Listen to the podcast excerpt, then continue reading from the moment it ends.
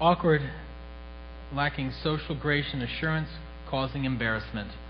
Few of us like awkward encounters and awkward moments. I said in my blog this week, most of my awkward encounters are come when I step in it in one form or another. It was a, and I have to give background to this so you understand what I'm saying, and so this doesn't become awkward. But years, I, I don't have any hair. Literally, people often ask me, "Do I shave or not?" I, I really, I've got very little. I've got some there, but there was a point where I re- where I was starting to lose my hair and, and realized that um, I hadn't shaved it yet, and, and I had hair right here, and it was tufting out. And all, the only image I had in my head was Bozo the Clown. And some of you don't know who Bozo the Clown is. He wore a little thing over his head. It was all clean hair, and then hair here, and it, it tufted out. And I looked, I said, Bozo the Clown. That was the moment I realized I was going to shave my head because I didn't want to look like Bozo the Clown. And so there was one night I was in a gathering of people, and somebody said, "You know, do you have hair?" I no, I don't. If I didn't shave, I, I wouldn't have much. And I said, "I shave because I don't want to look like Bozo the Clown, you know, the little rim around here." And then I looked around the table, and someone had, you know, hair, and they did not look like Bozo the Clown. Nonetheless, it was out there, and there was like that moment of, "Okay, and now let's talk some more." Awkward lacking social grace or assurance, causing embarrassment. I watched The Office. I like The Office.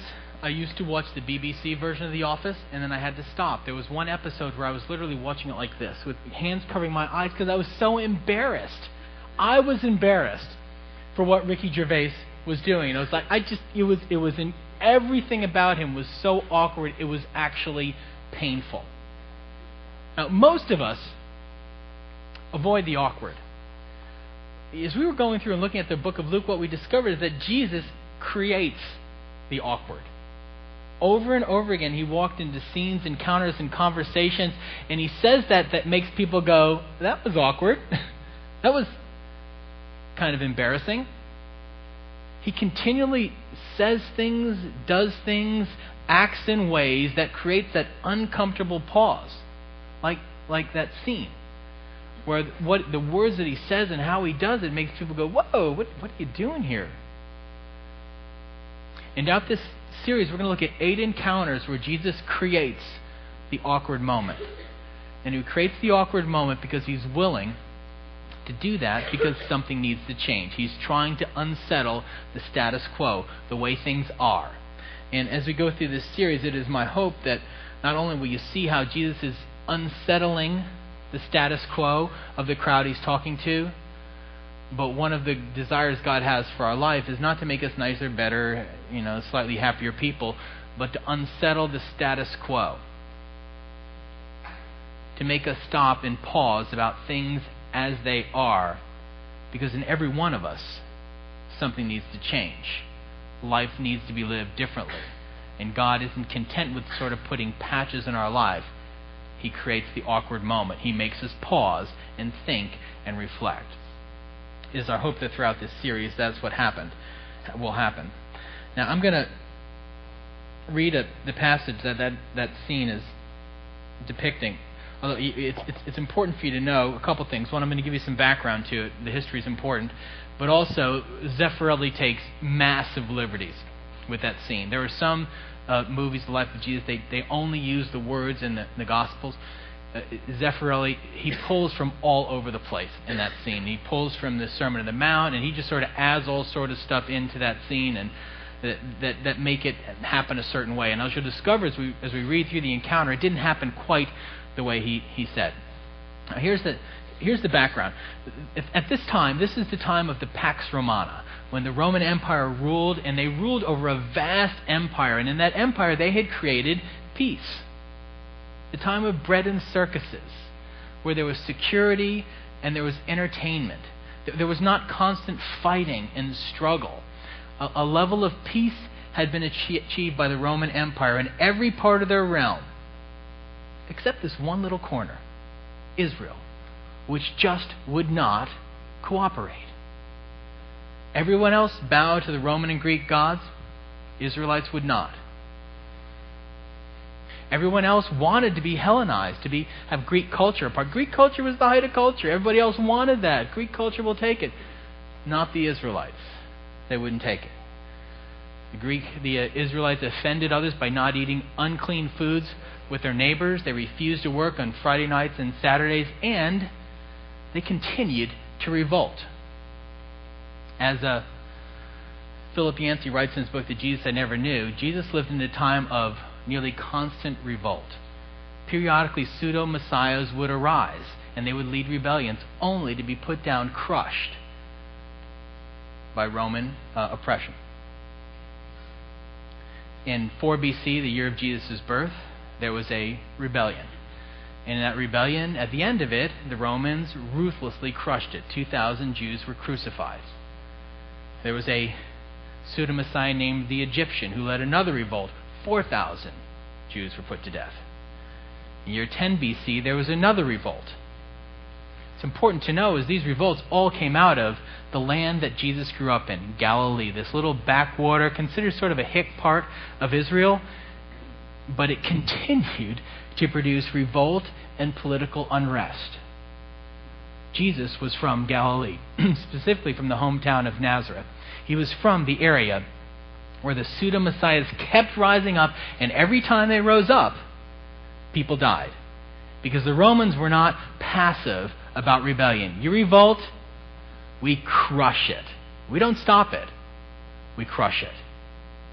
In that context, some of the, the leaders of Israel were, were trying to, you know, walk a tight line. I mean, the Pharisees there were a number of different groups of Israelites. The Pharisees are ones that we usually lampoon in the American church as being this really rigid group. My guess is, my guess is, that would have been the group we would have most identified with. Because the Pharisees were the group that, on one level, were trying to keep some sense of Israelite culture and righteousness and, and following laws going in the midst of this domination by a foreign oppressor who was trying to change everything about the culture. The Pharisees were trying to hold the line and live by a certain level of conscience and conviction. And on the other hand, they were trying not to get everybody killed. And so they were sort of on the watch for the pseudo messiahs because every time revolt happened, lots of people died. In the midst of that, there is this young man named Jesus. He's from Galilee, small town in the backwater part of uh, Israel called, uh, I mean, from Nazareth, from Galilee. And he had at uh, as a carpenter's son, he'd begun touring Galilee, and he'd re- gained some notoriety. And some of that is through teaching, and some of that through, if, if you're from his hometown of Nazareth, you would have said from his alleged miracles. And then this young man, after touring for three years around the countryside and gaining notoriety, comes back to his hometown of Nazareth. And he is invited to speak and read the section of the uh, of the prophets during the service in the synagogue. And this is the account in the book of Luke. Jesus returned to Galilee in the power of the Spirit, and news about him spread through the whole countryside. He taught in their synagogues, and everyone praised him. He went to Nazareth, where he had been brought up, and on the Sabbath day he went into the synagogue, as was his custom, and he stood up to read. The scroll of the prophet Isaiah was handed to him. Unrolling it, he found the place where it, was, where it is written the Spirit of the Lord is on me, because He has anointed me to preach good news to the poor. He has sent me to proclaim freedom for the prisoners and recovery of sight for the blind, to release the oppressed, to proclaim the year of the Lord's favor. At this point, they all would have expected Jesus to then say, to speak glowingly about this future time when a Messiah would come. Because all prophecy referred to this one, this king who would come. And he would bring finally deliverance for his people Israel. He would make things right. And so as Jesus reads this, they were waiting to hear this young, you know, this local boy who's done well. They were waiting to hear him speak glowingly about this future Messiah, the King, this strong, powerful leader who would come from God and give his people freedom. And as he sits down, this is what he says. He rolled up the scroll, gave it back to the attendant, and sat down. The eyes of everyone in the synagogue were fastened on him. And he began by saying to him to them, Today the scripture is fulfilled in your hearing. Now you have to understand this is sort of the equivalent of like going into a party and saying, Hi, I'm the Savior of the world. What do you do? Today this scripture is fulfilled in your hearing. I am He. Now, what's interesting, and Zeffirelli doesn't show this, what's interesting is next what it says is all spoke well of him, were amazed at his gracious words that came from his lips. Another thing, he's a good speaker. He thinks he's God, but he's a good speaker. Isn't this Joseph's son? They asked. At this point, they're not wigged out yet, which is kind of interesting. But they're not wigged out yet. You can tell a little bit's going on with the isn't this Joseph's son? And I think what they're thinking in the back of their head is, okay, Jesus, you're not the Messiah. Um, you're not. I mean, look at yourself. You're a carpenter's son. You don't got the pedigree for this. You certainly don't look like the, you know, powerful one from God come to deliver us from the Roman Empire. Come on. You're not the Messiah. And and two. Every time somebody claims to be the Messiah, lots of people die. So just let's keep that in here. Because after all, let's get real, you're Joseph's son. You're the son of the carpenter. You're not the all powerful Messiah come from God. But they're not that upset yet. And then he goes on. See, this is what I find interesting about a lot of Jesus' conversations. He's already said, by the way, I'm the king. I'm God. I'm come, God come to earth. And it doesn't bother them enough. And so he pushes it farther. And this is what he says Jesus said to them, Surely you will quote this proverb to me Physician, Heal yourself. Do here in your hometown what we've heard, what we've heard, that you did in Capernaum. I tell you the truth, he continued. No prophet is accepted in his hometown. I assure you that there were many widows in Israel in Elijah's time, when the sky was shut for three and a half years, and there was a severe famine throughout the land. Yet Elijah was not sent to any of them, but to a widow in Zarephath in the region of Sidon. And there were many in Israel with leprosy in the time of Elisha the prophet Yet not one of them was cleansed, only Naaman the Syrian. All the people in the synagogue were furious when they heard this. They got up, drove him out of the town, and took him to the brow of a hill on which the town was built in order to throw him down the cliff. But he walked right through the crowd and went on his way. He tells them two stories, stories out of their own Old Testament. Tells them two stories, and now they're enraged. Now they want to kill him. What, what has he pricked in them that causes this reaction? Well, one, I think still, they're on the edge because he's already claimed to be the Messiah, so I think they're ready to take offense. But then he, he quotes this passage. The passage is this beautiful passage of when the Messiah comes and finally he will deliver us. In that passage, Jesus actually cut off the next little section where it says to proclaim the year of the Lord's favor, the day of the vengeance of our God. And see, the deeply held belief at that time was that when the Messiah came, he would bring peace to his people. And he would crush those who were not. He would finally vindicate his people who were struggling to live his way in the midst of a world that was apostate. And he would deliver them and crush the others. This was a deeply held belief that drove how they saw the world. And Jesus says, Not only am I the Messiah, but let me remind you that God is not interested in crushing those outside. Let me tell you two stories of when God deliberately went to the margins, to the outside, to those you're hoping vengeance will come to, and He brought grace to them and not to you.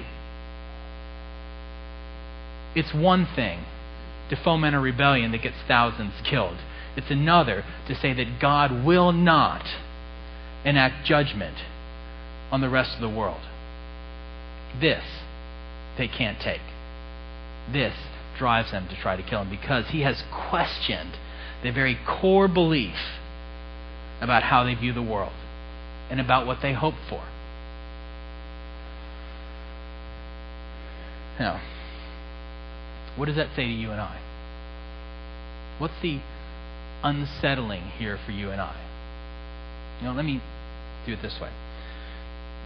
There's a um, book by Francis Schaeffer called How Should We Then Live? And in that, he, he goes through, and it was written a number of years ago, and it's, it's a very insightful book where he, he walks through the decline of Western civilization, how, how, it, is, how it has fallen, and, and he does that a lot of ways through culture and, and, and government and, and through art. And at one point, he's talking about the Roman Empire, and this is what he says The Roman Empire, for all its power and control, had no answers for the human condition.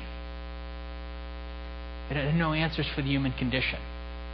It, it didn't speak in any practical way to the real deep issues of the heart.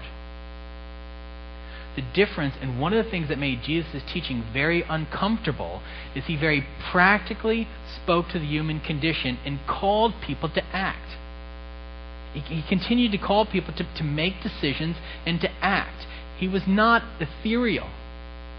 He wasn't over there just saying, I want everybody to be happy. You know, I, I want there to be good, good vibes here. He was speaking very practically and calling people to a deliberate, specific action.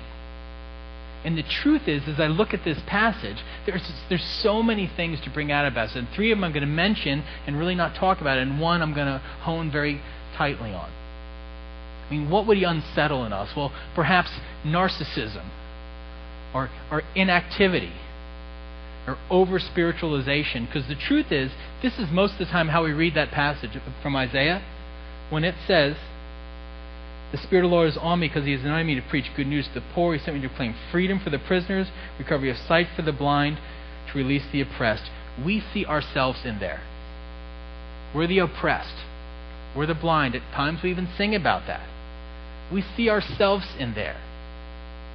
And one of the things I think Jesus is saying in this passage is don't over spiritualize everything. I actually mean people who are blind and oppressed. I'm actually concerned about how we care for people who need actual, real, tangible, physical help. When I tell the parable about if someone is thirsty and you gave them a cup of water to drink, you did it for me, I actually mean a glass of water. I actually mean when somebody has a practical need, I want my people to live in such a way that they meet it. When I said when someone's hungry and you fed them, I'm actually talking about food. I'm not talking about some ethereal sense of, well, if you'd sort of care for them. If they're hungry, give them food. Certainly, we could talk about the tendency to over spiritualize, and Jesus would have us look at our lives differently and not see everything. Not see everything through our own gaze. But I think the biggest thing that strikes me out of this is the concept of reconciliation. What drove this group mad was when Jesus said, Okay, I love you, but I'm kind of pissed off at them. I'll bring compassion to you, but I'll bring vengeance to them. And he said, That's not the way God is. Understand, that's not what's going to happen in this one instance. That's not the way God is. Last week, Alan Love talked about planning for our lives. And the first concept that he talked about perspective, that you can't really know the actions you ought to take until you understand your worldview, your perspective. This passage challenges something fundamental in our worldview and our perspective that will drive how we act in extremely practical, tangible ways. And this is what it is. We tend, it's almost natural, we tend to divide. We tend to separate between us and them the the uh, historian Michel Foucault would say that the, the fundamental truth about Western civilization is that we create those who are in the right and the other. That the natural tendency in every regime, every political system, is to create those who are in and those who are out. And we learn this at a very early age. From elementary school, we're creating those who are in and those who are out. And it gets worse in junior high quite honestly, some of the moments I most regret in my life. See, I was, understand how I say this, I was in. And the way I treated those that we deemed to be out were things if I most, if I most could go back and edit the film of my life, those would come out. Those would be gone. It doesn't get much better in high school, does it? Where we struggle really hard to find that place of fitting because if we don't fit somewhere, then we're out. And this deep need to belong, to feel like we're a part of something, to matter is so strong that we we got to create us and them. And it doesn't really go away when we're adults. We fight and we divide and we separate. We categorize what's right, what's wrong. We set up fences and walls between us and other people. We do it subtly and we do it sometimes explicitly. Over the last couple of days, uh, Nan and I watched the movie Slumdog Millionaire, and one of the scenes it's a it's a compelling film. Um, it really is. And one of the scenes shows a slum where uh, it's a Muslim slum in India, and you see just a group of people rushing it with clubs, and in a minute you're like, "What's going on here?" And then you hear the group that's coming with the club saying, "You know, get them. They're Muslims," and they just start wailing on them, and lots of people die. Now you, you understand, it's, it's not Hindu, Muslim. It could be anything. In, in Ireland, it was it was Catholic, Protestant. We have this tendency, this habit to categorize, ostracize, and vilify others. This is human nature. By contrast, is God. If you look at the life of Jesus, you know, he was accused of being a drunkard and hanging out with prostitutes and because he did he consistently, you watch his encounters, read through the Gospel of Luke, watch his encounters. He will consistently go to the margins. He'll consistently go to those who are out, who are ostracized, and spend time with them. And he will avoid the in crowd. What's he trying to teach us? God is a God of reconciliation. He's a God who destroys barriers between us and him and between us and others. He makes a practice, it is his nature to reconcile, to make things right, to unite and not divide. This is intended to be the normative way that the followers of Jesus live. As Paul writes later in the New Testament, we are called to be agents of reconciliation. Our worldview, our perspective on life, is to be such that we see ourselves as people who break barriers down consistently, practically. We are reconcilers, not dividers. Now, that has very specific implications. It has implications, honestly, for when this service ends. As soon as this service ends, we act in certain ways. We act in ways that divide or ways that incorporate As soon as the service ends, out of our worldview of how we, see who God is and who we are called to be affects how we act and who we move toward. It happens in how we teach our kids. Who do we teach them to weigh into? What do we teach them about race? What do we teach them about others who are different than we are?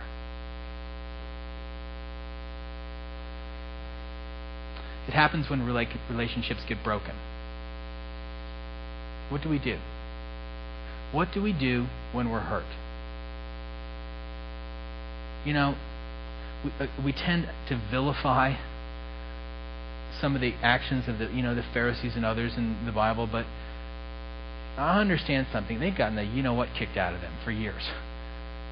I, I can understand why they wanted a little bit of you know making something right. I can understand why they wanted a little bit of vengeance. Because any one of you who has a relationship that's gone sideways, why do I have to mend it? I didn't even do anything wrong. Why do I have to be the one who leads back into the relationship? Whether it's in marriage, or friendship, or in your family, Why? It's a very natural, normative way of looking at life. What I would have you understand the awkward moment is this God wants us to be reconcilers. Not occasionally, but at the core of who we are. This is normative for a follower of Jesus. I have some situations. I sat up in my office between services and thought of one in particular and thought, what am I going to do? And I, will be this honest with you, and I am still fighting it. Where I know how God views the world. I do. I know He's a reconciler. I mean, let's be honest. The reason I am a follower of Jesus is because God's a reconciler. Because I was out. I mean, I was out, out. You know, and He came to me. I mean, the whole of the, the Bible is the story of God reaching out to people who don't deserve it, who've walked away, who, who have no right to be followers of His, who have no right to be loved by Him. And He comes after and He pesters us and He hounds us and He draws us to Himself out of love and out of our best interest because God reconciles people to Himself. And I would say to you today, if you feel like you're one who's on the outside, God will love to draw you to Himself. You can't get outside enough for God not to draw you because that is His character and His nature is one who reconciles people to Himself. That's why He sent Jesus to earth. Not just to teach in the synagogue, but to go to the cross and to die, to pay a penalty for you that you can't afford to pay, so that you can be reconciled back to Himself. That's what He does. I know this. I know this is who He is. I know this is who He longs for me to be. Is one who does not hold a grudge, is one who, who reconciles, and yet I fight it. And that's the awkward silence in my own life. As I can feel him telling me, Are you going to be a reconciler? Not vaguely talk about, you know, we should be a people of peace, but are you going to reconcile? Or are you going to remain with a wall up? See, I got some situations. What's yours? What are the places in your life that are calling you to be a reconciler? Is it how you look at a whole group of people? Is it a place you've been hurt? It is your strong need to have yourself identified so much with the group that you really can't get outside yourself? What's yours? It's all very practical. God is a God who reconciles, who breaks down barriers. He's calling us to be the same way. Start now. To live that way as a follower of His. Let's pray.